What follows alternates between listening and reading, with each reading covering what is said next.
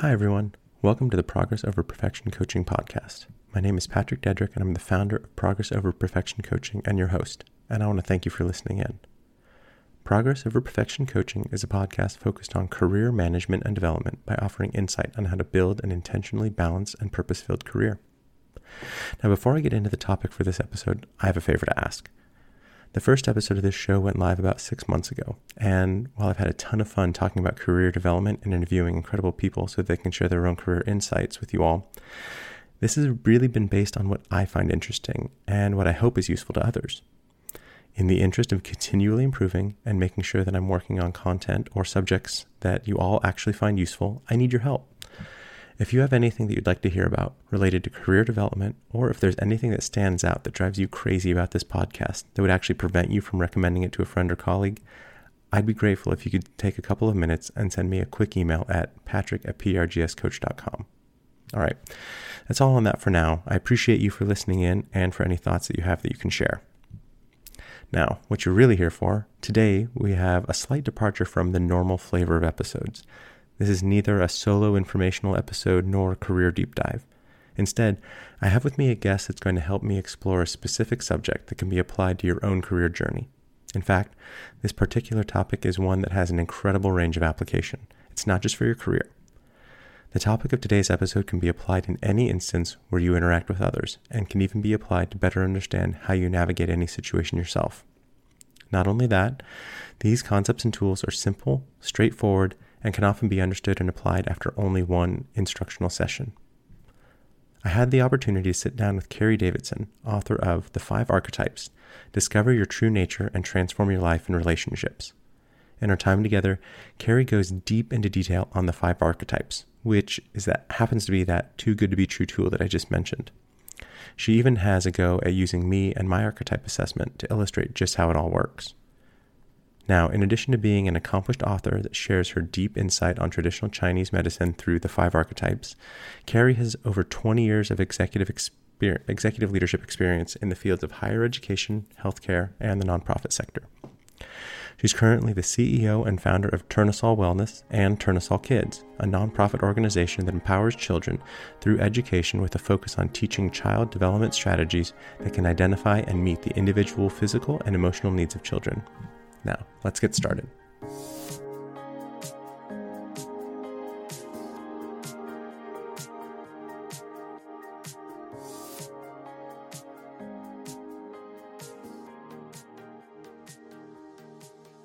All right, Carey, thank you so much for the time tonight. It's great to talk to you. Patrick, it is such a pleasure to be here with you. Thank yeah, you. Absolutely. So I think um can you tell us a little bit about yourself in terms of kind of maybe your career, your background, kind of how you got to where you are, and then well, maybe we'll dive into some specifics.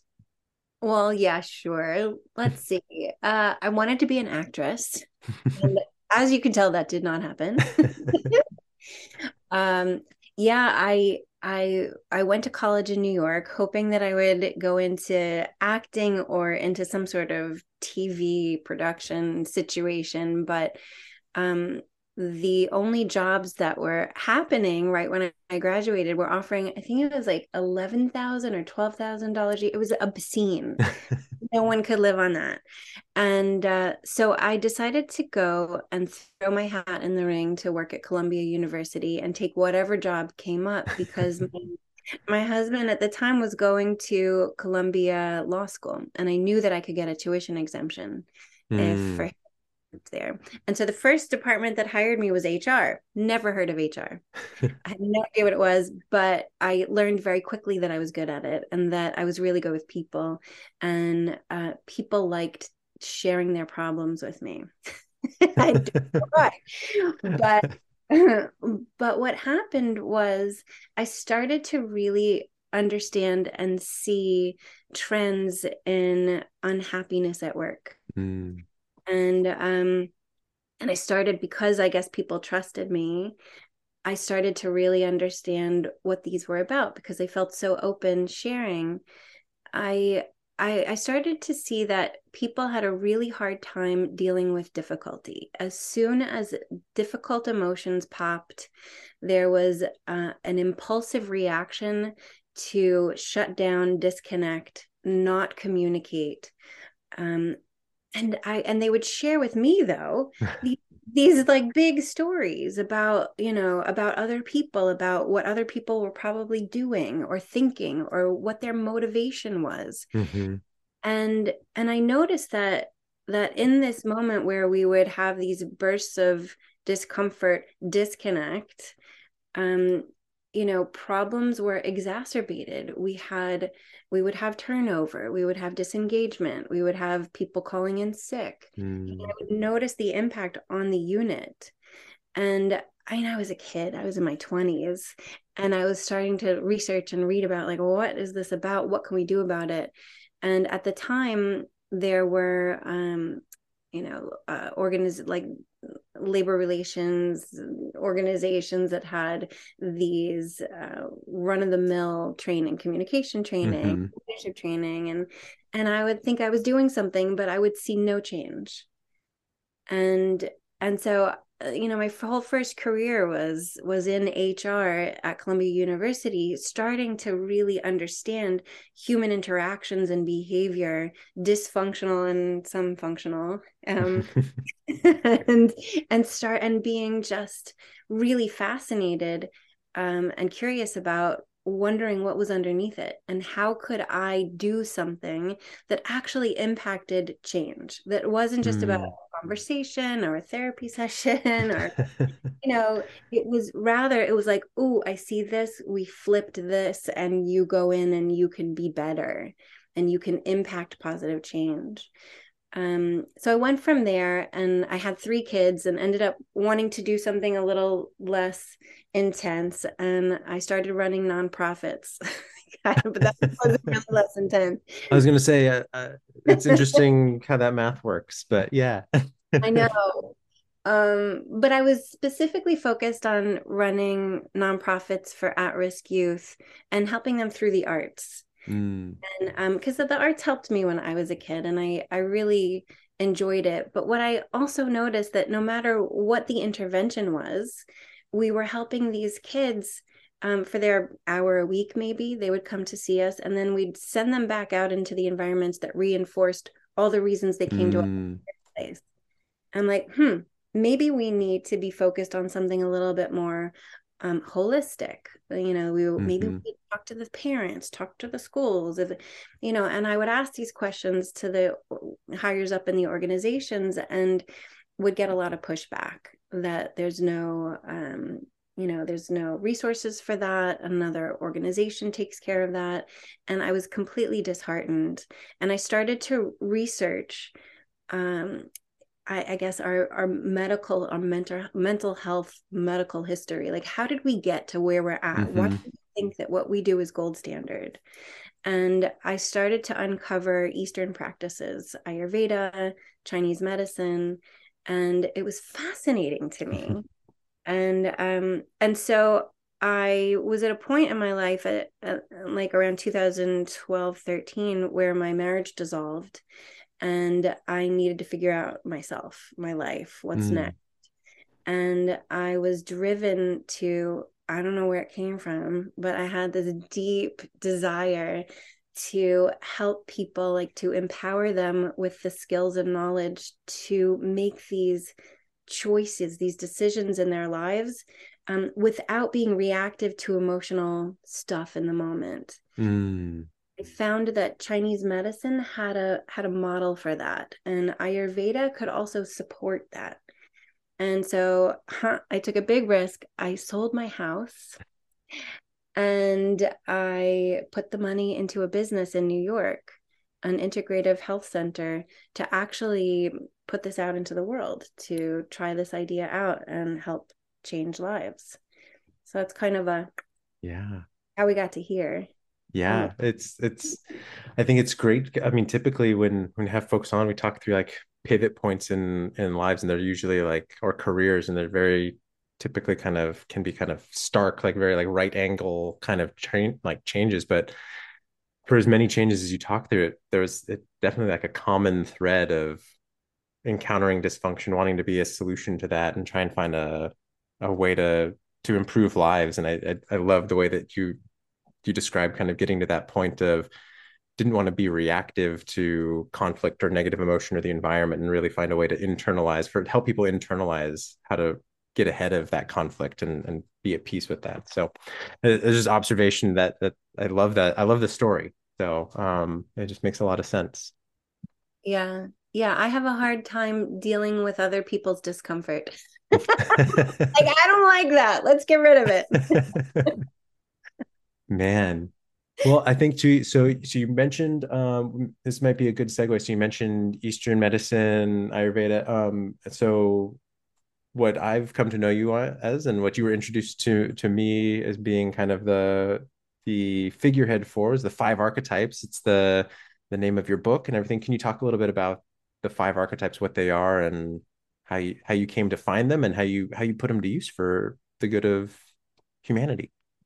Yeah, sure. So I'll tell you what it is, and then I'll tell you how I found them, how I put them to use. Remind me if I forget what's next. I listed so many questions. I need to, that's one of the things I need to get better at. I need to ask one thing at a time.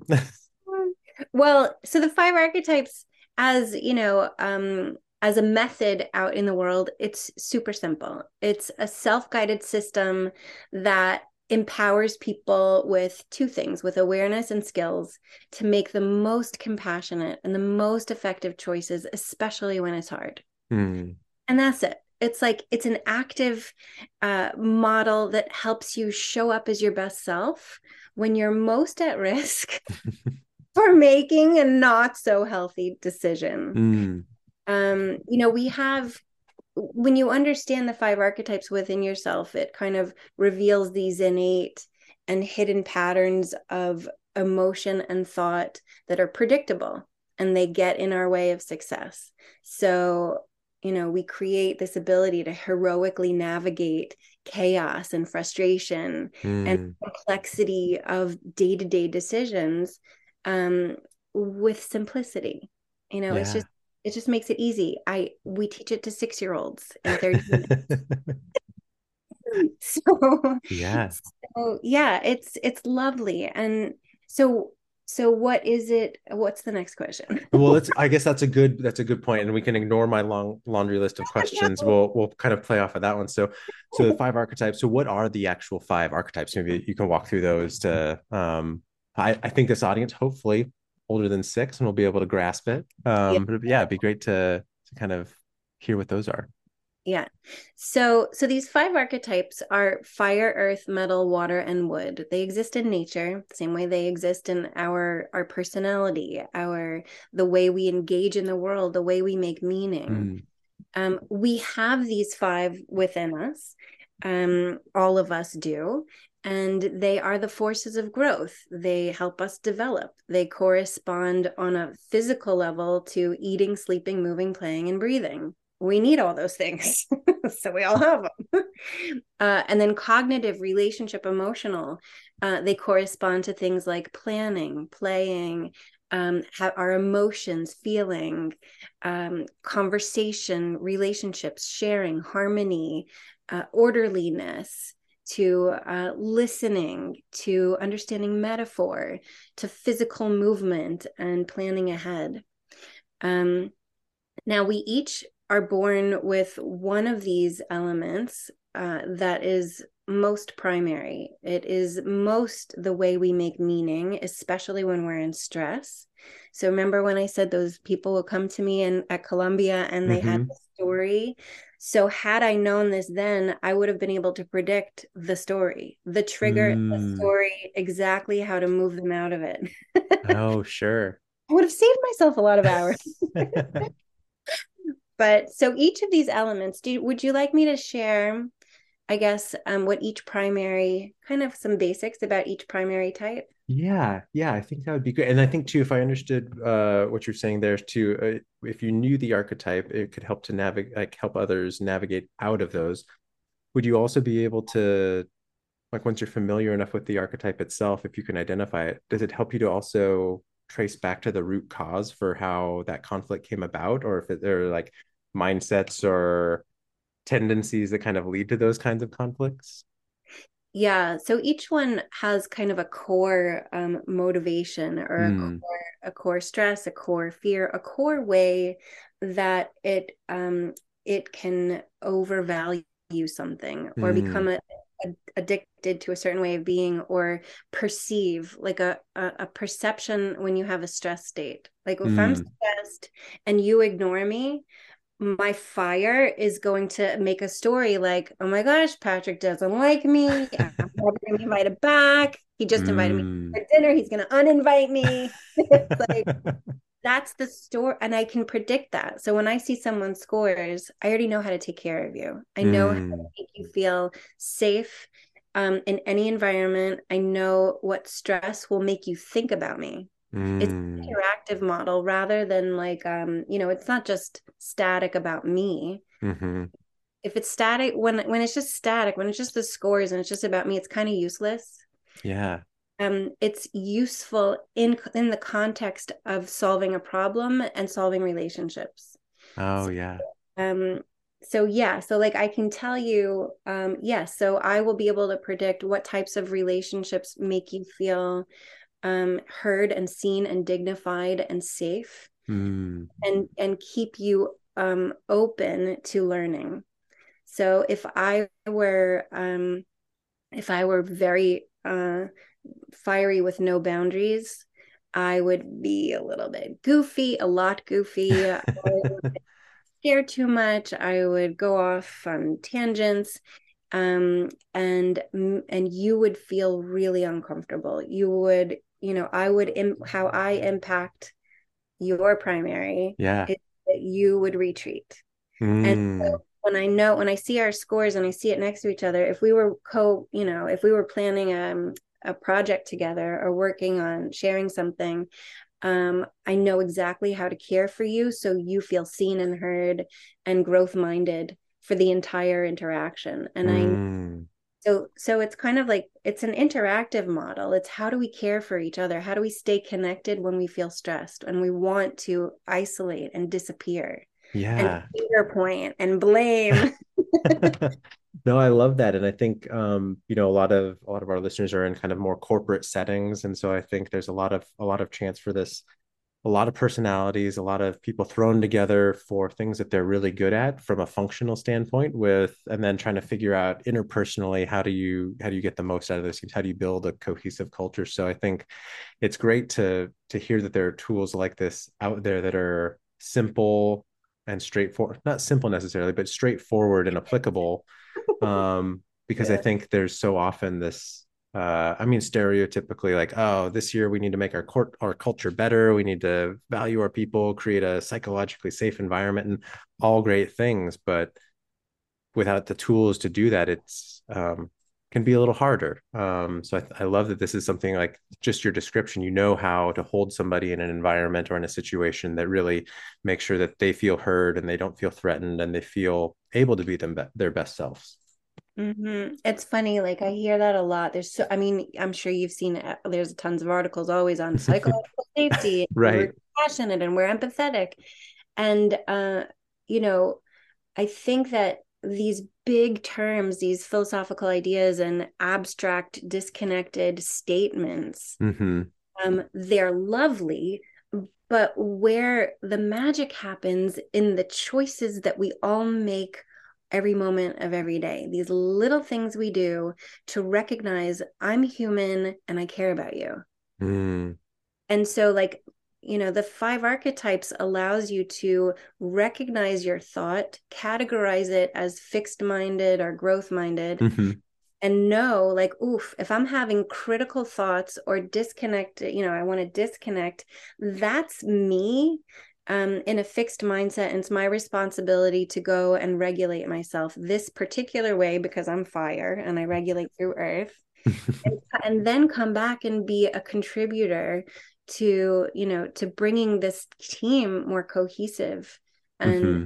connected together and so i think that a lot of companies i don't know that they know like how to you know we we think about empathy yeah like, oh, I just need to be nice to you, or I need my version of nice to you. And I tell you, my version of nice to you would not make you feel happy.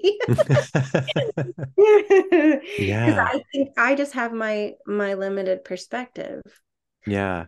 I love and I love that too because I think that what you just said is a, a key point that I feel like I see and I've I've seen in in a number of different kinds of settings where it's the individual what can I do within my own preference for how I act without necessarily regard to what does somebody else need. The whole like don't treat somebody like how you want to be treated, treat them how they want to be treated, kind of that that pretty simple distinction. Um well, yeah. So empathy, I always teach empathy actually has three components and most people don't know them. And mm. it's hmm. like and no one and people then go into like, oh, I'm I've been empathetic to you, but like you don't like that. so um the first is to is to yeah understand what someone else might be going through.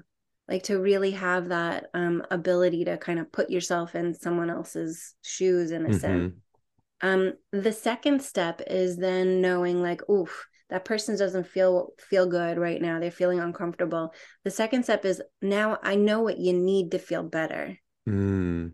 Now, each of us needs something wildly different depending on our archetype. Mm-hmm. And then the third step, which is actually the most important that nobody knows how to, they don't know how to do. If you worked with me, you know how to do it, but they don't know that it exists, is you have to regulate out of your fixed mind perception of what you think about that person and their need for, you know, and their upsetness and what they need. Mm because it's different from what I need. Just because it's different, you know, people like, did you ever read, you know, the book, The Love Languages? Yeah, yeah. So, you know, if I have, if my love language is acts of service and my partner's love language is, um, is words, mm-hmm. I, are, I, think those are two of them. Yeah, yeah. Words of affirmation. Yep. um, where we're completely missing, you know, yeah. part here is like, what about how I feel about my partner needing something different than what like do I have to always give that? That's not mm. what I hmm. feel like. And what thoughts do I start to create in my mind of exhaustion and frustration and resentment? Mm-hmm. That, like I have to do that thing. no, and so so there's a piece in here that that is all about like I have to know, I have to learn my fixed mind thoughts are the universe tapping me on my shoulder, telling me I have a muscle to build, a muscle of responsibility and regulation, um, rather than like, oh, that person is a jerk for making me do mm. something, asking for things that I'm bored with, or just yeah, not, um, yeah. I think I, I would love to to talk to about the that idea that fixed mindset and the almost that that judgment of my type is or my preference whether it's love language or archetype like is the right one or someone is lesser and talk about kind of this idea of kind of like type envy and like oh i wish i were more this or oh you're wood i'm i'm water like that's not as good. But first i realized can you i, I skipped over your offer um, but we should totally go back. Can you go through each of the elements or each of the archetypes and talk through kind of what is how might you like summarize that type in terms of like what they need, how they are, um, and kind of go from there? Yeah. So I'll preface it by saying we all have all five in us. Mm.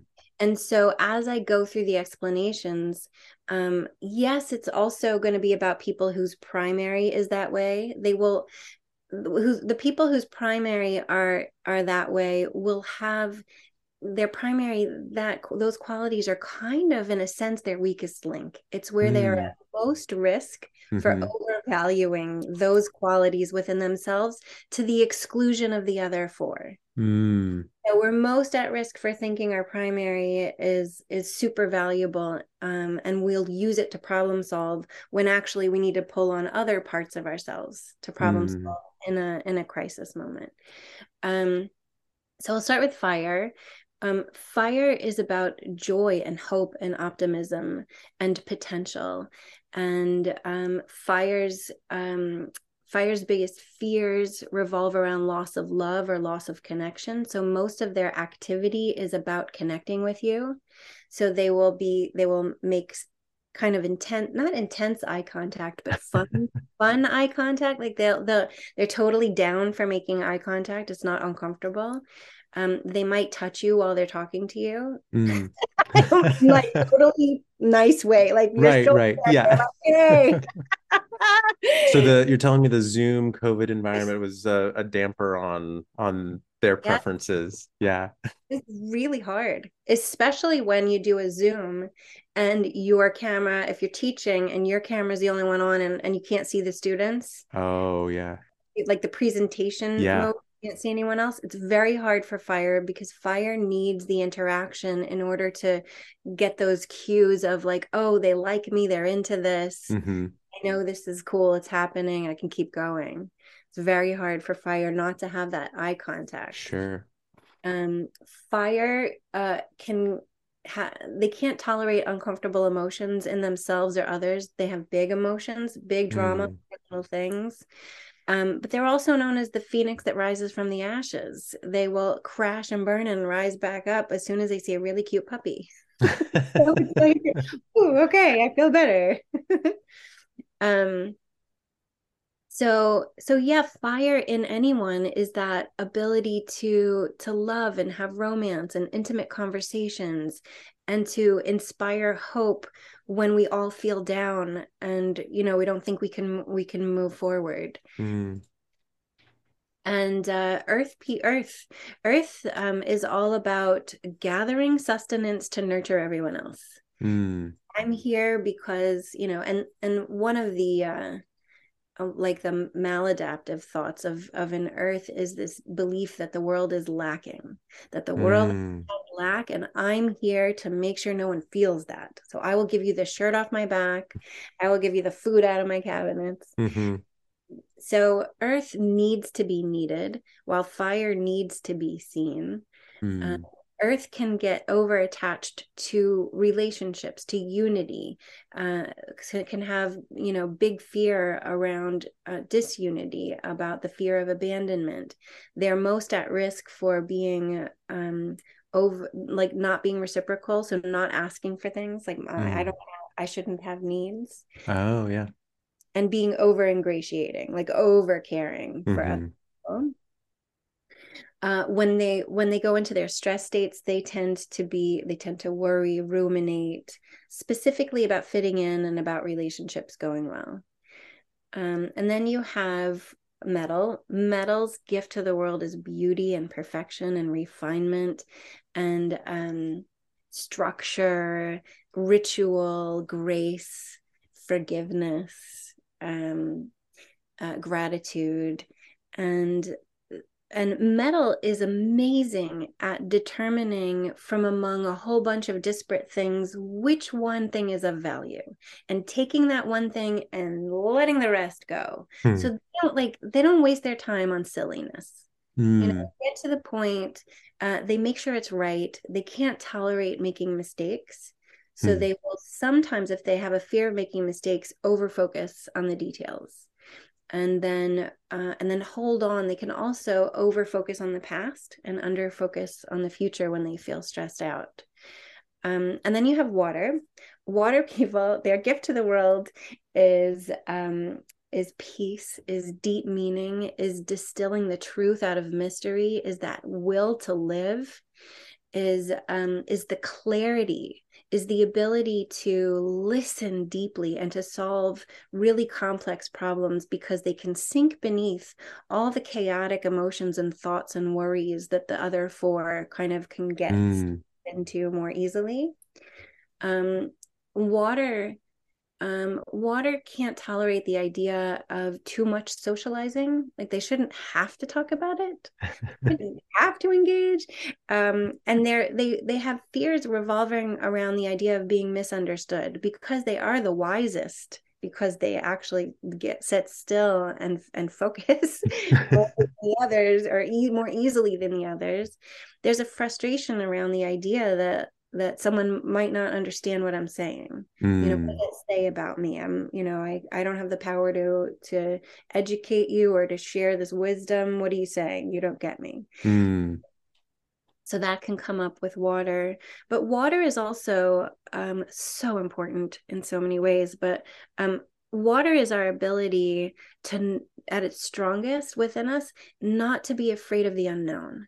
And mm. I think that's at the core of a lot of chaos a lot of chaotic expressions of emotion and and really cruddy choices are made because we we can't tolerate sitting still and not knowing yet and water within all of us if we cultivate it is that gift mm-hmm. and so mm-hmm. people who are primary water have a much easier time doing that mm-hmm. than others um, wood in us our, our wood is freedom but it's not freedom to do what you want when you want how you want to do it mm.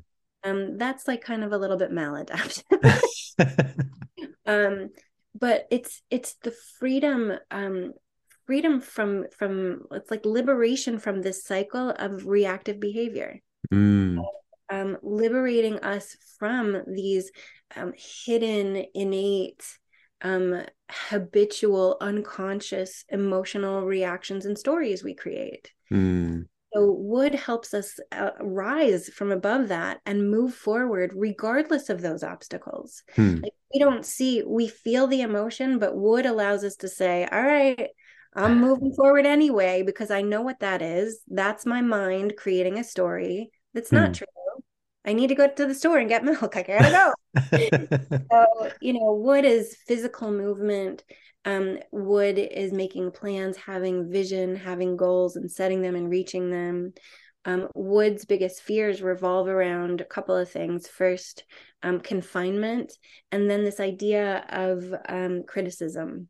Mm feeling that somebody doesn't believe in doesn't have confidence in their ability it's very frustrating for wood because wood prides themselves on making kick-ass plans and executing and um and when they feel that frustration they their expression of stress is around um, anger or you know big frustration.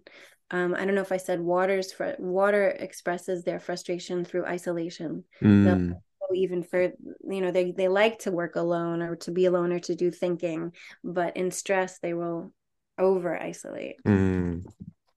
so that's great. And then i think too um uh, there are very specific elements tied to each of these. Is that is that kind of what uh is that drawn from or based on kind of eastern philosophy as well yeah, yeah, it's it's based in this idea, um, you know, the five elements of Chinese medicine, mm. really. Um, and what I love about it, sometimes I call it um behavioral acupuncture because what acupuncture does uh, what chinese medicine is meant to do is to foster um, the conditions for the health of an entity. So to to build to strengthen your immune system mm. you know so that rather than coming in and saying like oh you have a cut there let me give you a band-aid and some cream sit, like sitting you down for a minute and saying patrick tell me about your day. Like how do you keep bumping oh you you have like this thing sticking out of your car door that you keep bumping. Well let's go make sure let's foster the conditions for you not to get that scrape anymore. Yeah and then you no longer have that symptom. So so five archetypes is based in all those same exact principles the same exact ancient correspondences to all those elements you know are all baked in the physical the cognitive behavioral relationship. Um and and the whole point is to foster these incredible healthy conditions for the best expression of yourself in every moment. Mm. um, you don't you don't give in to um, what you're most at risk what your immune system needs to fight off is your habitual unconscious desire to be you know wonky when you're when you get stressed in mm-hmm. this particular way that's great Hmm. So I think maybe taking this into a, a realm of kind of maybe more context. Um, so kind of at, at first glance, kind of seems like uh, very akin to other kind of personality assessments or personality types. And I've talked a little bit on other episodes about using those and and how they can be put to use but what would you say are kind of the similarities to other other assessments that are out there some of the ones that are maybe a little more more popularized recently and some are more or less grounded in legitimate psychology i mean whether it the Enneagram or MBTI or like the Clifton Strengths Assessment, how would you compare the five archetypes within those? Is it one versus another, or is it they each have their own place and their own use? Like, what? How would you say or recommend somebody put the five archetypes to use if they say, "I've already done a personality assessment, I don't need this"? Well, yeah, um, the five archetypes, rather than a personality assessment, mm-hmm. it, it, almost is. Um, you know it's a roadmap for how to make decisions um, for how to put anything into use for how to advance the effectiveness of anything you're doing so mm. like you mm. put the five archetypes underneath your enneagram scores or underneath mm. your mbti um you know and you know five archetypes it's it's about um it's about how do we reconnect how do we how do we engage together it's built in it's not mm. like i mm. have to then go like memorize what was my friend's number what's what's your i don't even know what my my uh acronyms are i i i probably done it five times and i still can't remember and yeah. i don't know meant, and i don't know how to use it mm. so it's like yeah so this is meant to be outrageously simple mm-hmm. um and as soon as i understand um you know the breakdown of my elements my highest my lowest um, i know what i'm at risk for in any given moment and i can implement simple practices to pay attention to things and shift my behavior all day. Mm. aware of myself all day and um, you know i think the other thing about personality tests is they do isolate us still. They do make us separate and different. Um, and i what I feel and what I've seen is that the more we separate ourselves from each other, the more pain we experience, and the harder it is mm. to solve problems together. Mm-hmm. And, you know, I think that we can only grow and learn and change um, through love, compassion, and empathy. Mm. Anything else is coercion and manipulation. Mm. And love, compassion, and empathy require that we know how to care for each other and so like any system you know that doesn't have that as part of it i'm like well what does it do for me? I just don't know. Like i need to know the biggest triggers the biggest problems that we have in our society. And i but i would say throughout history is like oof how do i stay married? How do i deal with my boss? How do i deal with my co- i don't know if you look at social media i try not to too much but there's this one trend I saw coming on something where they had these little videos of sticky notes that people put on their desk to complain like I have to be here one more day in this job. Mm. My coworkers say that. Like it's like it's just normal everyday occurrence that you hate work, mm. that you mm. stand the people you I'm like, dude, we need to learn how to see each other, care for each other and um and instantly all this other discomfort dissolves mm, mm-hmm. um, i don't know like maybe mbti or enneagram or, or these other things can be helpful but so what do i do with you know i want to make the best use of my energy and time and resources on this planet mm-hmm. Um i just turned i just turned 50 so, yeah. don't tell anybody. No your secret's safe. Yeah. But i felt like when i turned 50 i was like all of a sudden i'm like i need to make amazing use of every moment that i have. Mm. um and so i don't want to sit for a minute in an uncomfortable thought about some interaction that I had. It it it all it does is create pain for me and the other person and confusion. Yeah. So um so I don't know, I need to know how to um how to kind of inculcate and um you know inject the best in myself and everyone around me all the time. Yeah. So five archetypes lets me do that in a really really really simple way. yeah. I mean i think a couple of things that stand out is yeah the simplicity is great because it's not some you don't need a, a i mean obviously you have a book about it which is incredibly insightful but you don't need to be referencing it all the time to to flip back like all right where's the my, my chart for how to do this? But i think what you what i heard you highlight there too is those other tests while they can be fun and they can be insightful um, they are divisive in that uh, you are this or you are that, or this is your type, and you have to figure out how to relate to somebody else in another type. Where the way that I heard you describe the five archetypes is this we have all of these at all times. We know how to tap into them. We just need to figure out through either our our own understanding of that type as a as a starting point then to use that as a leaping off to to say how can i be empathetic to somebody else? How can i understand and connect with them in the way that they're expressing themselves? Mm-hmm. totally. I mean it's it's you know they each they're so simple that you can remember them just by the pick the, the element. Mm-hmm.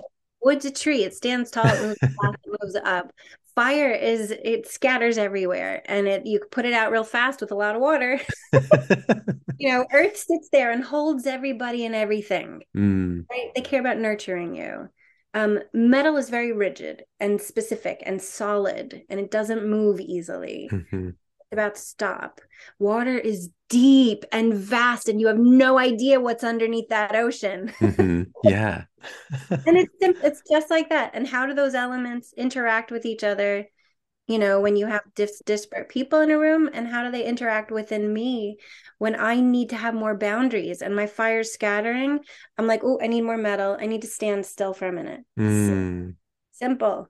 Yeah no, I, and I love that that kind of rapid fire way that you you name those off because I think it does so succinctly capture the more in-depth descriptions that you gave and i think it is it is intuitive and it, it is really easy for people to to latch onto that. So it's kind of this built-in device for making it quick reference. So well a lot of a lot of the audience um, that listens in are in kind of a corporate setting and i'm wondering if maybe we can if you can kind of demonstrate and we can use me as an example uh, put myself out there um, to kind of maybe walk through like how might you approach um, using the five archetypes to maybe I don't know if create like workplace harmony is the right way to to approach it, but maybe like a workplace uh, issue or a workplace setting. Um, so I can kind of maybe throw out like a hypothetical. We can maybe half role play, half half coach. I feel like I'm getting some free coaching out of this, so I'll take it.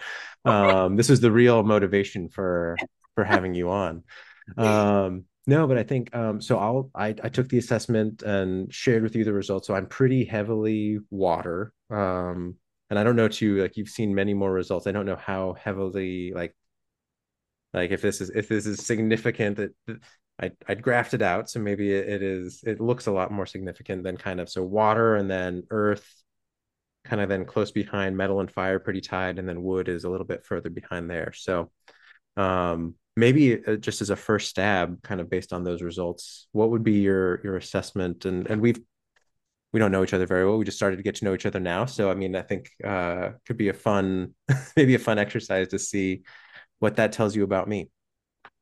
Yeah for sure. Uh so yes your primary is water. Um water water people tend to um gravitate towards uh, careers and projects and um, um, I don't know jobs where they can do they have some autonomy, mm. have some power, some agency um, uh, over themselves and over what they do. Um, they don't necessarily want to be over inundated with office birthday parties. they're fine being the one who covers the front desk. um, um, water, deep thinkers um, really are okay asking the skeptical questions, fi- taking their time, making decisions to make sure that they're dealing with the truth and not some wishy washy, you know, passing fad. Mm. Um, uh, water people tend to care deeply about like one or two really key relationships they're not social butterflies who like go out and need to be you know hanging out with every you know every single person all the mm-hmm. time mm-hmm. um your your lowest is is wood uh, and so wood comes after uh, water in the cycle so wood represents a couple of things for you so this is these are like there's a lot of relationships baked into your mm. own mm-hmm. um, wood for you is your coping mechanism in a moment of stress hmm. and it's also your um the way you manifest your destiny in this world hmm. So uh so it's also it also is about is about exercise. So i don't know if you like hate exercising or if it's like not hate it but like is it oh i have to make myself exercise? I don't know. You um could... no i i think i like it and i i but I, I like do some habit bundling too. So do yeah. do some running and I treat myself with actually was recently your book. So I, I want to listen to the book. So I'm going to go for a run and just kick on the audiobook and yeah, kind of go from there. Yeah. Yeah. So um so wood wood is about so coping in a moment of stress. What does stress look like for water? Um water can overthink um and underact. Like think more than they do. I feel seen. Yeah. yeah. Um, and water is also highly mysterious. Um, so like if you could imagine like going to a party where if you had to go to a party and there were a lot of people hanging around, um, and you were hanging out with a fire person and someone asked the fire person, so what do you do for a living? That person would talk and talk and talk and tell you everything they've ever done ever mm. more.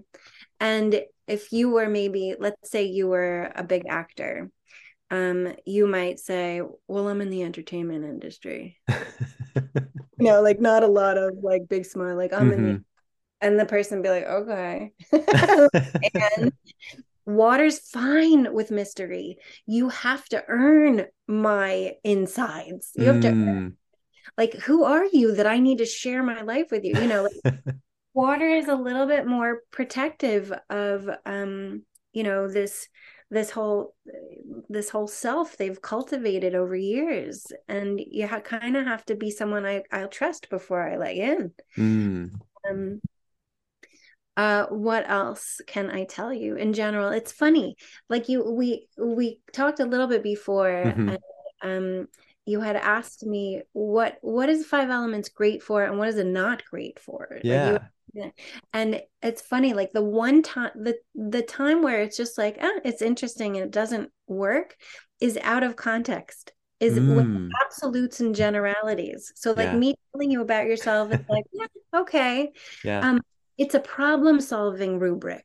It's mm. like you need it works great if you have something very specific you want to change or grow or fix um like i can't i don't like my nervousness when i walk into a, a staff meeting. I want to fix that. So yeah. you plug this in and it gives you a to do it gives you very practical yeah. easy plasticity like oh do this this and this.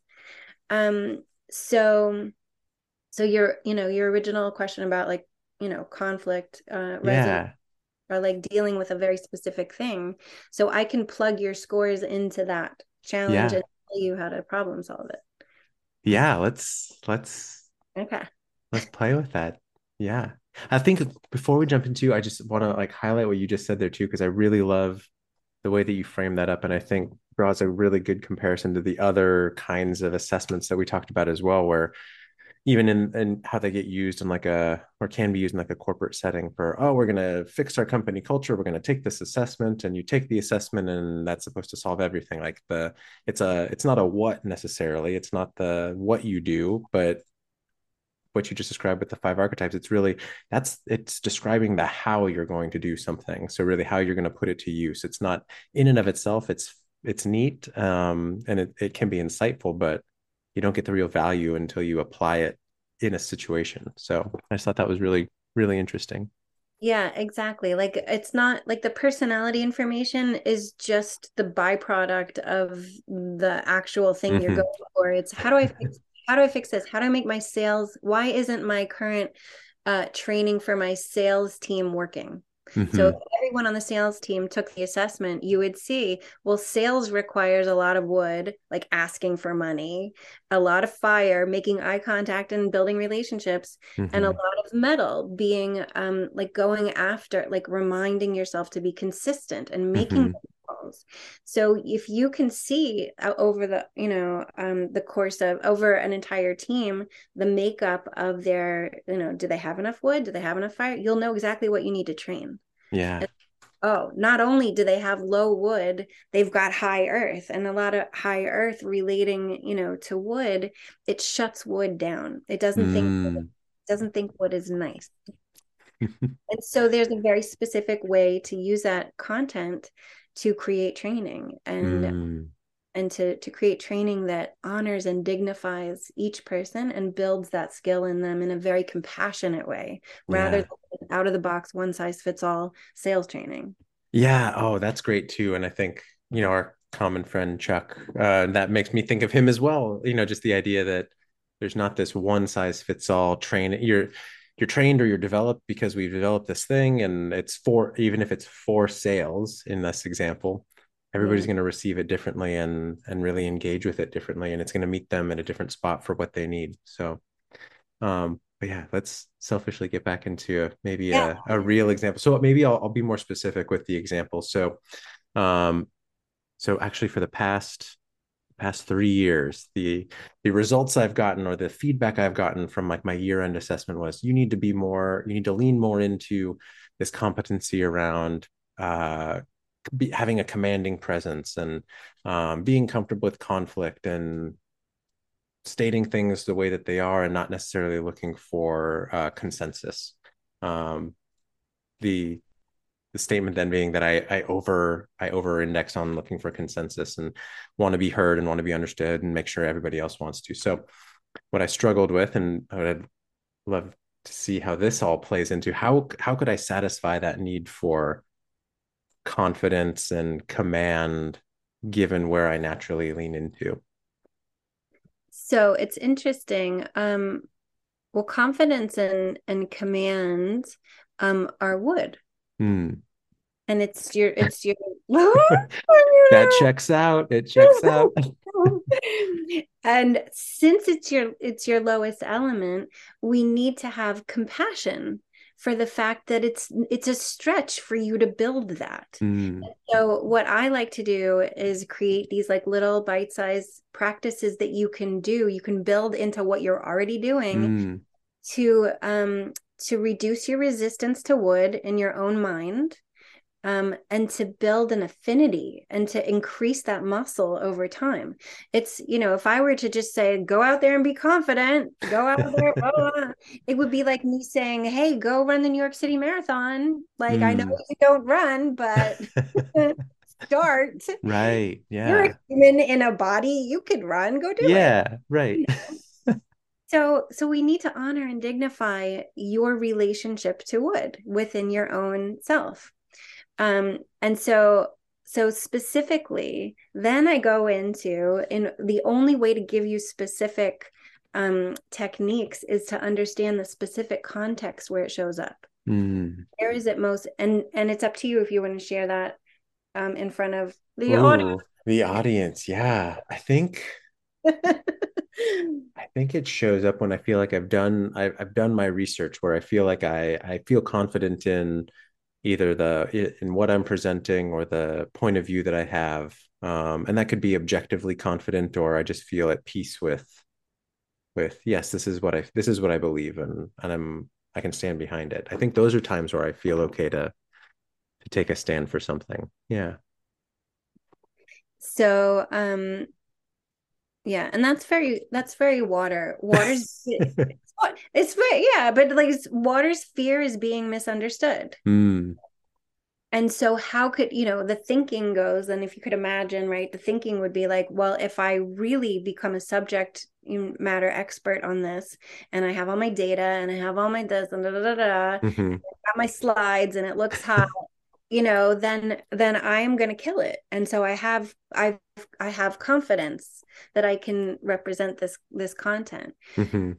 so you know certainly is there are there places uh where the people who gave you this feedback know like where do they notice or where do you know about mm. that it's not there like what's mm. when did it happen where they're like i think it, yeah and i think that's the funny thing is where it's it happens um spontaneously and when I haven't had time to prepare, when I might be in a meeting where things get contentious or they get heated and and it's maybe a different take on on a problem or a new problem that I haven't had time to process.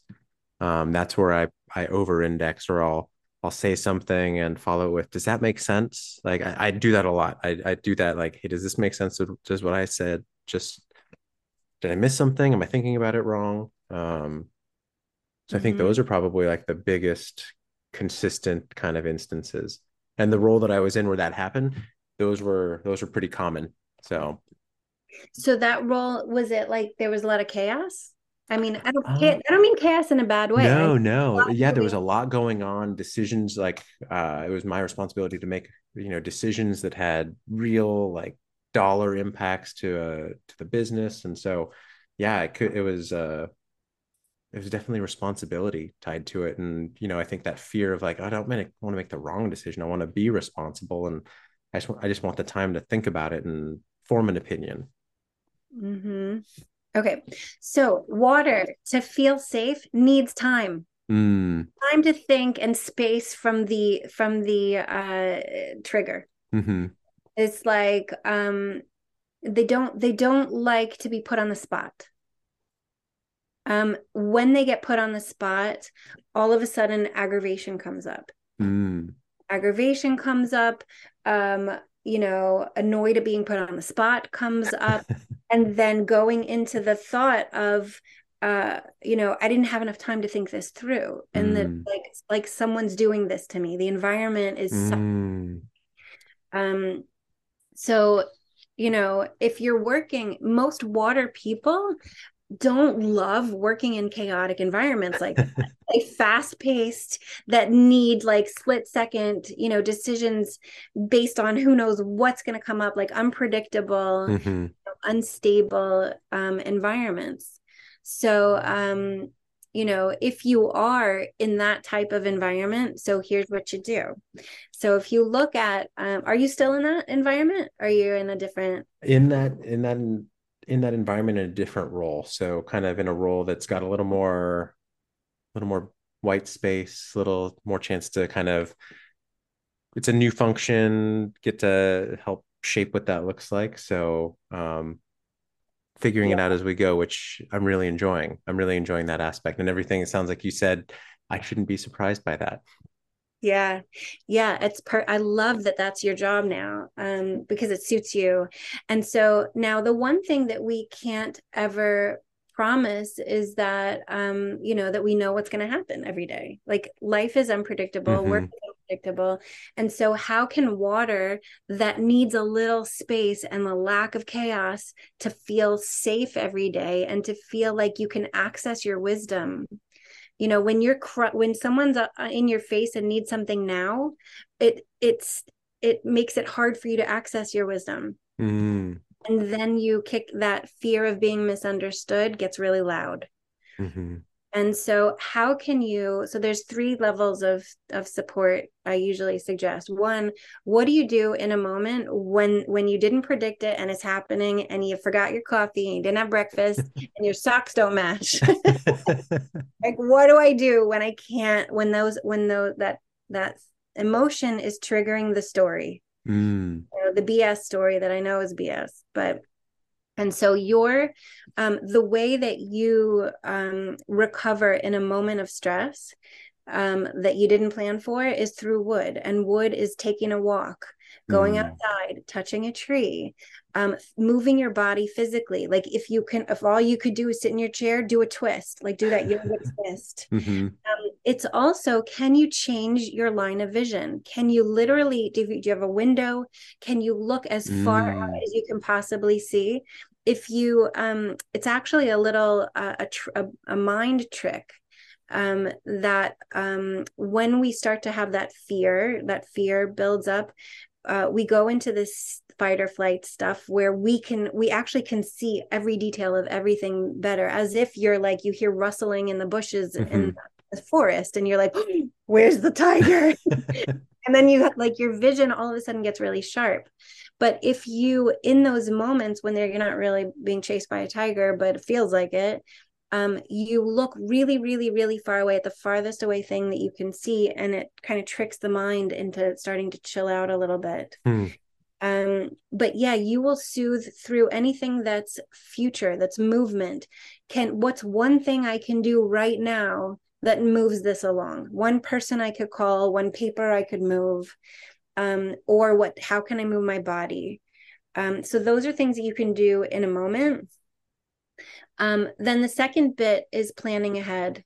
Um, and planning ahead is wood in general so it's not going to be something that you naturally will tend to do uh, for yourself and on mm. a, planning ahead for for the for rainy rainy day don't lame but for like unpredictable at work so if you know already you've ex- you're in this position or you're in this company you've experienced moments where you can't you lose your confidence because there's chaos um, what do you know about those those instances or those people or those types of problems um, that are kind of patterned oh mm. so it's hmm. usually about sales or it's usually about operations. And so who's in uh, bill's in operations? So i know i have meetings every wednesday with bill. So i'm going to send bill an email on monday that says uh, do we have an agenda you know mm-hmm. we mm-hmm. here's the three things i want to talk about you could actually you could protect your time like hey bill bill's a, a talker all right so let's send bill a note that says hey let's talk about family on friday after work on wednesday i have 30 minutes to talk about sales operations and mm-hmm. construction so there are lots of ways that you can meddle meddle your conversations protect mm, yeah yourself give yourself space. You can even tell people like hey i know we have this meeting about blah blah blah.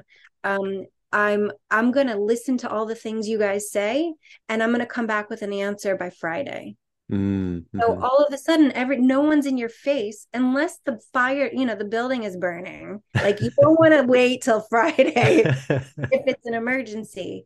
But tell people how you know what you need in order to feel safe. You don't have to to couch it in that way mm-hmm. you could mm-hmm. say like hey i'm a really good listener and i actually i do my best work at home after the meetings where i think about all the things and how they all fit together and so i'm going to listen on on thursday and i'm going to give you my thoughts on friday mm. so these are ways to um to keep yourself from that chaos um, fear moment that comes up when everyone wants things the way they want it when they want it that's very uncomfortable for water people.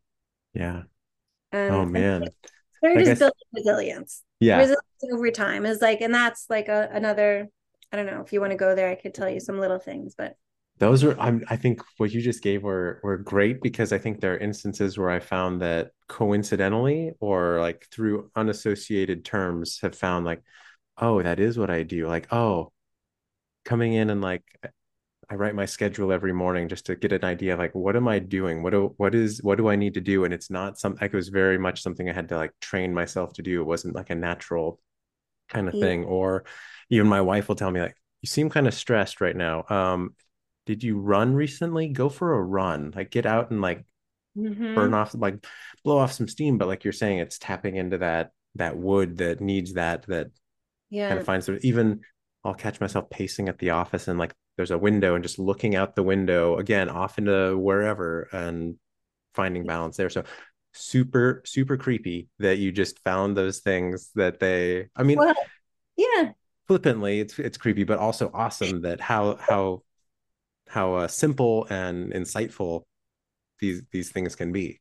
Yeah, really simple. And imagine that you were, you know, 18 going off to college and somebody told you this. Like, hey, anytime you feel this, you're going to feel this. And these are the thoughts you're going to have when you're under stress. Make sure that you tell people you need time and make sure that when you're under stress, have you taken a run? Have you looked out the window? Have you made an agenda for the day? Like, yeah. imagine a oh, world man.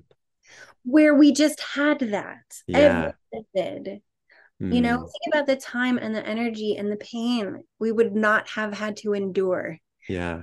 You know, and uh, and the relationships we wouldn't have messed up.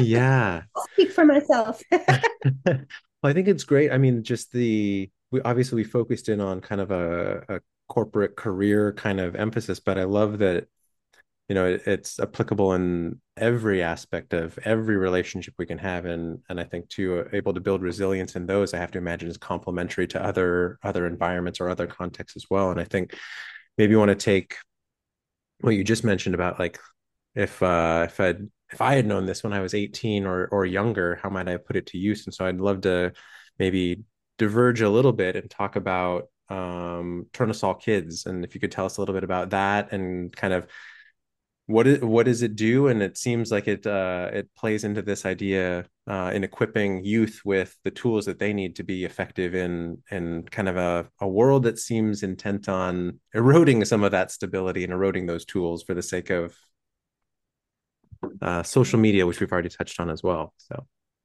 yeah, yeah, totally. Um, yeah, so Tournesol Kids is the nonprofit I started with my dear friend and colleague, Dr. Stephen Cowan. And it came about because he and I knew each other.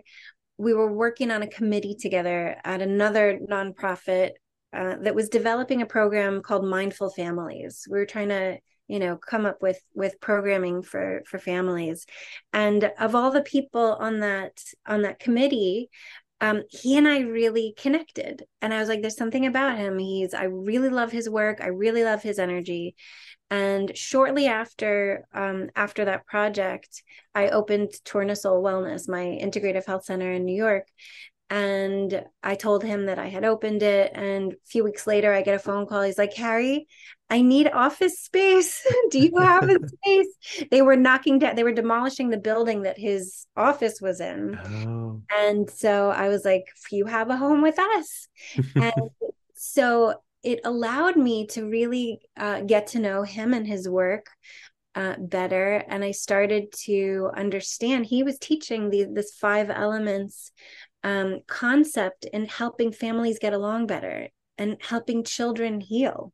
Mm. Um, and he was sometimes going into the school system and working with the school psychologist to help create compassionate classrooms where his patients could thrive. And so fostering those conditions, you know, for ultimate health, whether it's in the in the child's body or the the family unit or in the classroom, it was taking that, you know, concept and having it grow you know, wherever this child needed. And I was so blown away by what he was able to do. And I thought to myself, well, how cool would it be if every child around the world had access to this man? regardless of their ability to find him or know what is integrative developmental pediatrics. and um, so I approached him. I'm like, hey, would you be down for starting a nonprofit together? And he was all in. And so we created a series of training videos and a curriculum for training teachers. And um, we put the you know the assessment online and whole, some little games and things for kids to play and um, and that's where i started to really understand the elements and how they interacted because my private practice at the time was mostly focused on uh, Ayurvedic nutrition and um, and something called vibroacoustic sound therapy. Mm. But ultimately, people were coming to me with problems and challenges, and I started to say, "Well, let me tell you about this five elements thing because it's like." And the cool thing is that they just needed to come once. Like mm. it was really hmm. crappy for business, but it was like great. you know, it, it just it's it's the one and done Mm-hmm. It's like mm-hmm. if a company is looking for like really strong ROI, it's it's self-guided. You you understand it, you use it, you you get it. Like you can't go back. Now that yeah. I know water and I'm fire, I can't overdo my my fiery behavior around you. I I know it will cause you pain. Why would I do that? Mm. All of a sudden I know how to you know, really care for myself and care for everyone around me. So everyone has the potential to be their best. So we did that with kids and um oh, I love it. Um my work now with Tournesol Kids, I'm working with a school in Brooklyn um, helping train the educators and the administrators to create compassionate classrooms um, in which children can improve their um, their reading and math scores. Oh wow! It was so interesting to me that that's why they. I was like, huh, that's a really interesting concept. Like I don't even know how people want to use this content, but yeah. it's it will grow anything.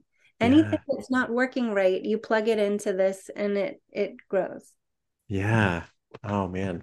It's uh it's funny. So I have I've three daughters and one of them i was just even thinking tonight a twin twin four year olds and a, our youngest just turned two but just tonight before before we we got on this call was um one of them is definitely uh very fiery um very high highs and low lows in terms of vocalizing and expressing that and so i think too just kind of putting what you just said over that context trying to figure oh man if i can understand this better think mm-hmm. about how much easier it would do instead of me trying to approach things yeah not only well, as an adult but from my own style but how do i yeah. help meet her where she is? Uh, i think that's just so great and so powerful.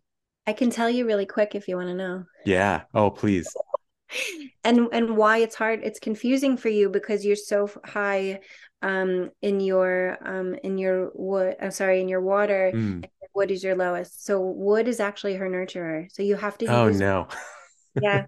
It's not so hard i promise. Wood means like make sure like talk to her about what tomorrow is going to look like. Hey mm. like in bed when you're putting her to bed say like let's talk about what you're doing tomorrow. What's the first thing you're going to do? What's the second thing? What's the third thing? How oh. might feel? Oh gosh you have to go to you know to school at nine. How are you going to feel when you get on the bus tomorrow? What do you think? Like project imagining thinking about the future is all wood and then you can and even i don't know if she's uh, what you know like where she is developmentally but then when you talk to her about how she's going to feel about tomorrow you can say oh that sounds like a big feeling. What are you going to do about it? Mm. i mean oh man i swear the the creepiness continues because again coincidentally those are the things that my wife and i will be oh like she's what do you want to do tomorrow? What do you want to do this weekend? What's the fun thing we're going to do this week? And that like that snaps her out of it like that she locks in on so again profound and a little weirded out at how um at how accurate that is. So i love it. That's so great. Oh man. Well um i want to be respectful of your time so i think we usually wrap up these kinds of calls um talking again kind of circling back to your career. So i think maybe less on coolest thing in your career but maybe what's the what are you most proud of uh, that you've accomplished so far? Um, and then maybe as an extension of that what do you want people to know about you? Where can they find your work? And you just mentioned a little bit about Tournesol Kids but how can they connect with you and all the the awesome work that you're doing? Yeah i think um, what i'm proud of is that i have mostly overcome my fire. My fire uh, weakest link behavior. Um, I used to believe in every single thing everyone said and and the potential of every person who I met who was going to invest or was going to help me market or partner with me on this program or and my fire was so craving connection and was so gullible believing everything mm. that I I did kind of waste a lot of time and resources and energy on things that didn't pan out and now I ask the hard questions. I slow down. I do the water stuff. I learn from people like you to help me like not jump in to everything just because it showed up at my front door. Mm. I would say I would give that advice to anybody um out there. Um yeah, and where to find me? I, I would say, you know, my website, careydavidson.com, take the assessment. It's free. You learn a lot of stuff about yourself right off the bat that you can just hit the ground running with. And um, we're about to launch in the next few months an app that helps people practice all of the things, like the little things oh, that I oh, yeah like what do i do if i this what do i do if i that and so email me if you want to be added to the launch list oh um, great and I'll because I'm gonna launch. I'm gonna roll it out first to like a beta test. Um, That's great. We'll put yeah, we'll put your website in the show notes. We'll put your email in the show notes, your LinkedIn, a link to your book. Again, amazing book. If um, you're like I said when we first got on the call, like, I feel like I know you because I've you actually narrated your own book, which is awesome.